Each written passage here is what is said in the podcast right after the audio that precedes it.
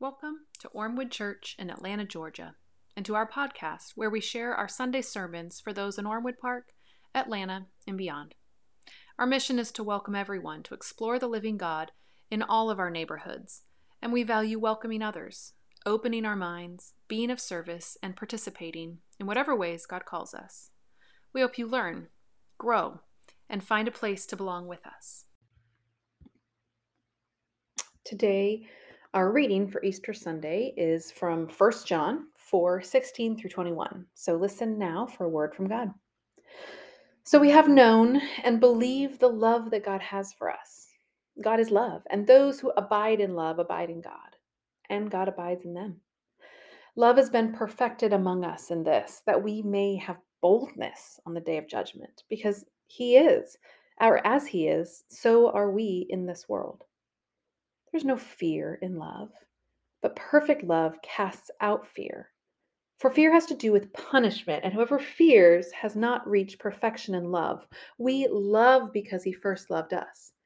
Those who say, I love God and hate a brother or sister are liars. For those who do not love a brother or sister whom they have seen cannot love God, whom they have not seen. The commandment we have from God is this those who love God must love their brothers and sisters also. Amen. For Easter, rather than Christmas, is surprisingly always our biggest attendance Sunday of the year. And when people ask me why, I often respond with, with no scientific evidence to back me up whatsoever, um, that that Easter is really the last mostly Christian holiday, and that, that's why we have more attenders. I mean, if you want some substance on Easter besides caramel eggs, you come to church. We don't have as much competition. I mean, besides like a tacky rabbit with Easter, but do not come at me about Christmas. I dislike sharing it with Santa. He's so popular. Um, but the story of Easter um, goes like this, right? So Jesus is killed on Friday in a collaboration of his own religious colleagues and the Roman Empire. Then he's buried in a tomb that evening.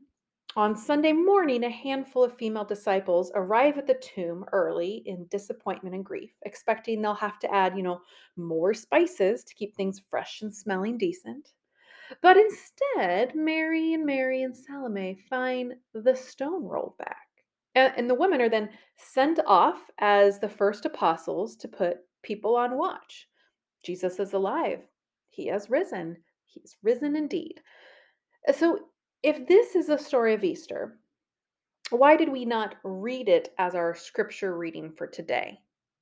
Um, why did I have us read some passage from First John, which is this tiny letter at the end of the New Testament, and not a gospel story about the resurrection? This spring, we've been going through a series that I affectionately call Steady the Boat. And it's been a series where we've explored how to get through those dark nights of the soul. Some folks might call that deconstruction. Others, it feels a lot like losing your faith. Um, but there are times in our lives where we look around at what we believe about God or the church or faith and we say, Is this it? I'm not so sure.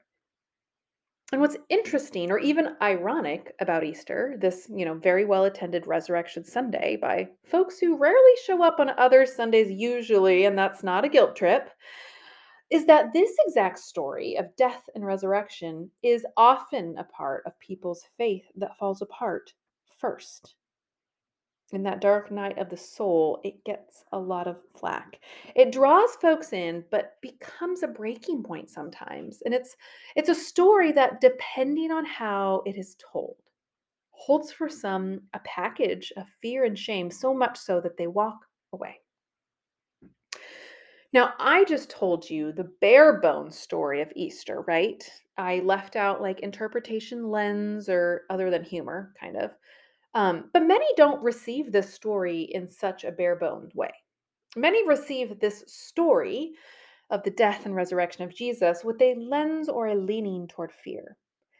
And the retelling of the Easter story often goes like this We have sinned, like a lot.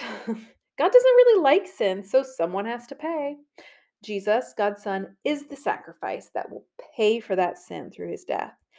And yet, even though Jesus dies, despite us, God's power is so big that the miracle of Jesus coming back to life assures us that God still loves us, even though, you know, we suck.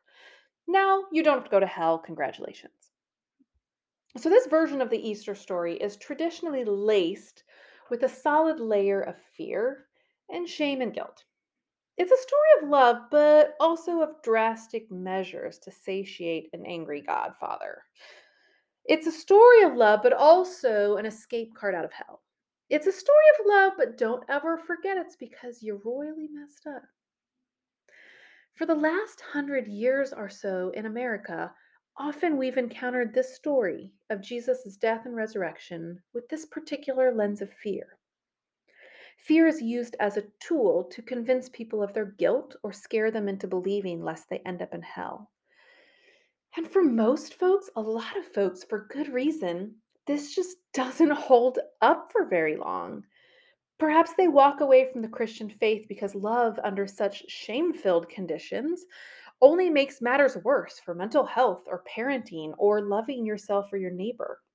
Or people walk away because they've seen the devastation of a penal system that depends on punishment right in their own backyards in the US prison system. Punishment versus, say, accountability or restoration. It's a model wrapped in recidivism and fear and hate mutuality and trust is just lost. Or perhaps folks have walked away because deconstruction, looking critically at their beliefs, shows them that a personal get out of hell card doesn't quite gesture wide enough to reach their neighbors, nor does it result in the most flattering image of God. There are a lot of ways that this story gets interwoven with fear, with shame, and with punishment so that people just walk away. And what I want you to hear this Easter Sunday is that people walk away. Maybe you've walked away because this story was never supposed to be told through a lens of fear. Because no love story can be told from a place of fear, it misses the entire point. So today, instead of reading about the stone rolling away, or Mary mistaking Jesus for the gardener, or Peter and John kind of huffing it in a foot race to the tomb, some of our, you know, popular resurrection stories, I wanted us to back up and think about how we read those stories, not just what happens in them.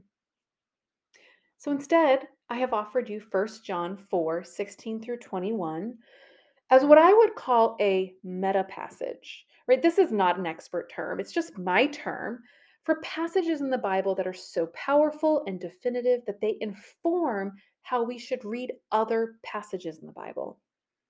Passages in scripture that give us a proper lens for understanding the stories of God.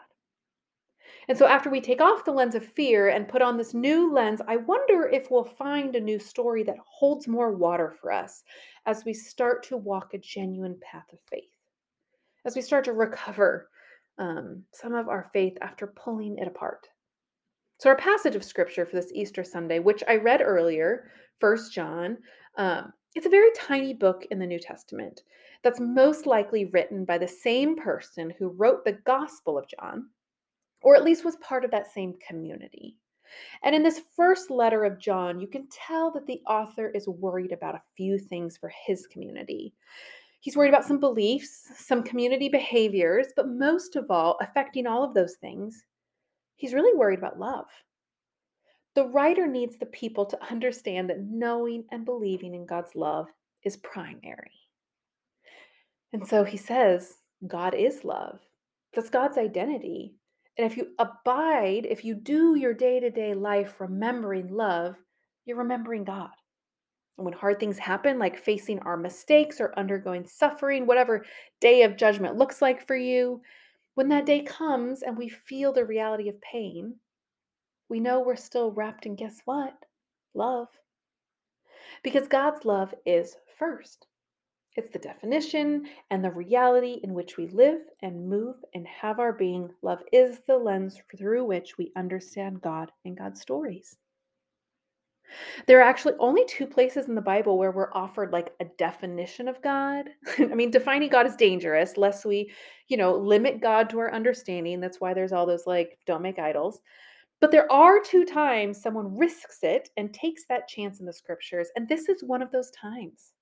God is love. So all else must be understood and wrestled with in this lens of love. That's part the first part of our scripture for today. This lens that we're trying on. Love, love, love. But then the writer goes on to engage in love's biggest challenger, right? Which is fear. what is not primary for God's community? Fear. What is kind of the oil to the water of love? Fear. There is no fear in love. Love casts out fear. Love and the encounters of love are not told through a framework, a framework or a story of fear that just draws up what?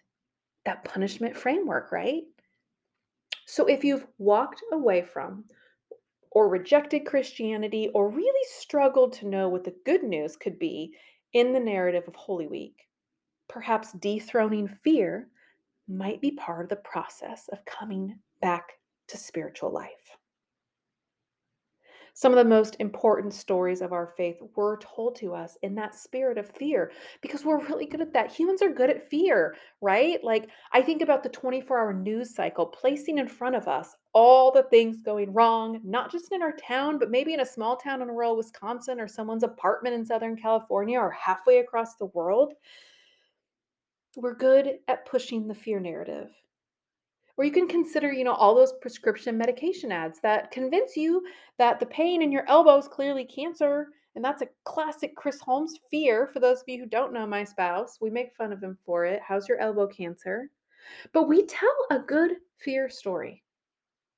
But if the stories of God are told in the spirit of fear, oof, I don't blame you for no longer finding God in those stories. Because love doesn't reside in fear, it doesn't evoke fear. You can look all around, but if it's filled with fear, if someone has replaced love with fear, they've offered God and you an exit strategy. So today, instead of telling the many stories of Jesus' death and resurrection in the various Gospels of Matthew, Mark, Luke, and John, I want to offer you a framework through which to hear those stories in the future hopefully on other days, right? Like at church or in your own reading or in your life of prayer, so that you can hear these stories with the lens of God's love, not the lens of fear. So you can see the cross through the framework of love. That God, not to satiate God's anger like an abuser, but to sit in solidarity with the pain of humanity, underwent a humiliating and unjust death. In love, God now knows what it's like to be betrayed, to fight for justice, to run up against a wall or a system. Jesus' crucifixion is an act of loving solidarity with those who suffer in a gas chamber at the hands of police brutality or in the privacy of our own homes, maybe with mental illness or abuse. The death of Jesus is a story of love because even on our worst day, God did not abandon us to our fear, but went to the darkest place we can imagine death. And God did so not because there was no other option. God didn't set himself up for failure, but because God loved us and this world so deeply, so profoundly, that there's just nowhere God will not go to find us. And then this love story continues right beyond Friday's death. We do get to go to Easter.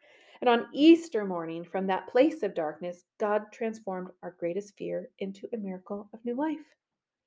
God said, Oh, no, you can still trust in hope. The disciples feared for their safety, yes, their faith in Jesus, even their understanding of God was at stake. But Jesus emerges from the tomb to call Mary by name, to see a woman often overlooked by the people around her and say, Mary. Jesus emerges to comfort his disciples and to help them turn their joy to grief or their grief to joy. Man, got to get that trajectory right. but they came. He came to touch Jesus's wounds and so know the depths of healing that are possible. Jesus returns in a story of love and walks alongside his followers to Emmaus, igniting their hearts to burn within in hope of God's just epic story of love told through the scriptures. Jesus emerges to confirm that the soil, the dirt, the grave is indeed the place from which new life can emerge. So if you hear nothing else this morning, hear this Jesus is a story of love. Easter is a story of love. But it's not just a romance involving two people, right? the story expands. This is kind of the last part of that scripture because in each and every gospel story, Jesus calls them to then keep doing exactly what First John says is love's next step. It just can't help it. And that is, it moves beyond us and out to our neighbors and siblings around us. Love has an outward motion. The final act of the story in every gospel is an outward motion. In John's gospel, it's where we feed the sheep. In Matthew, we baptize the nations with love. In Luke, we testify to others of hope. Love becomes a story of we and not just me, because love is not just a word or a feeling, it's a deed shared among God and God's creation. Those who trust the love story of God are then called to live in love towards those around them. The lens of fear sells, but its currency ends up being hate or fear or uh, all the reasons people walk away from church, right? but God knew this. And so we're commanded in the Bible, the most of any other command, not to be afraid. So many reminders. So do not let stories of fear masquerade as stories of God. Let the stories you tell be ones of hope instead, a people gathering to protect a forest of trees or a community from flooding. Let the stories you tend be ones of new life, a city ignited by a passion of people willing to stand against gun violence. Let the stories you share offer a way beyond the grave, like seven Ukrainians who arrived only a few months ago in Minnesota and are now last week making the hours long trip to Mississippi to help with tornado relief. Or tell the story, my friends, on this good, good Easter, of a God who put on flesh, who taught us how to live just a bit closer to the heart of God. And when we were too afraid to, when we sent him to the grave, he came back to convince us otherwise. Amen.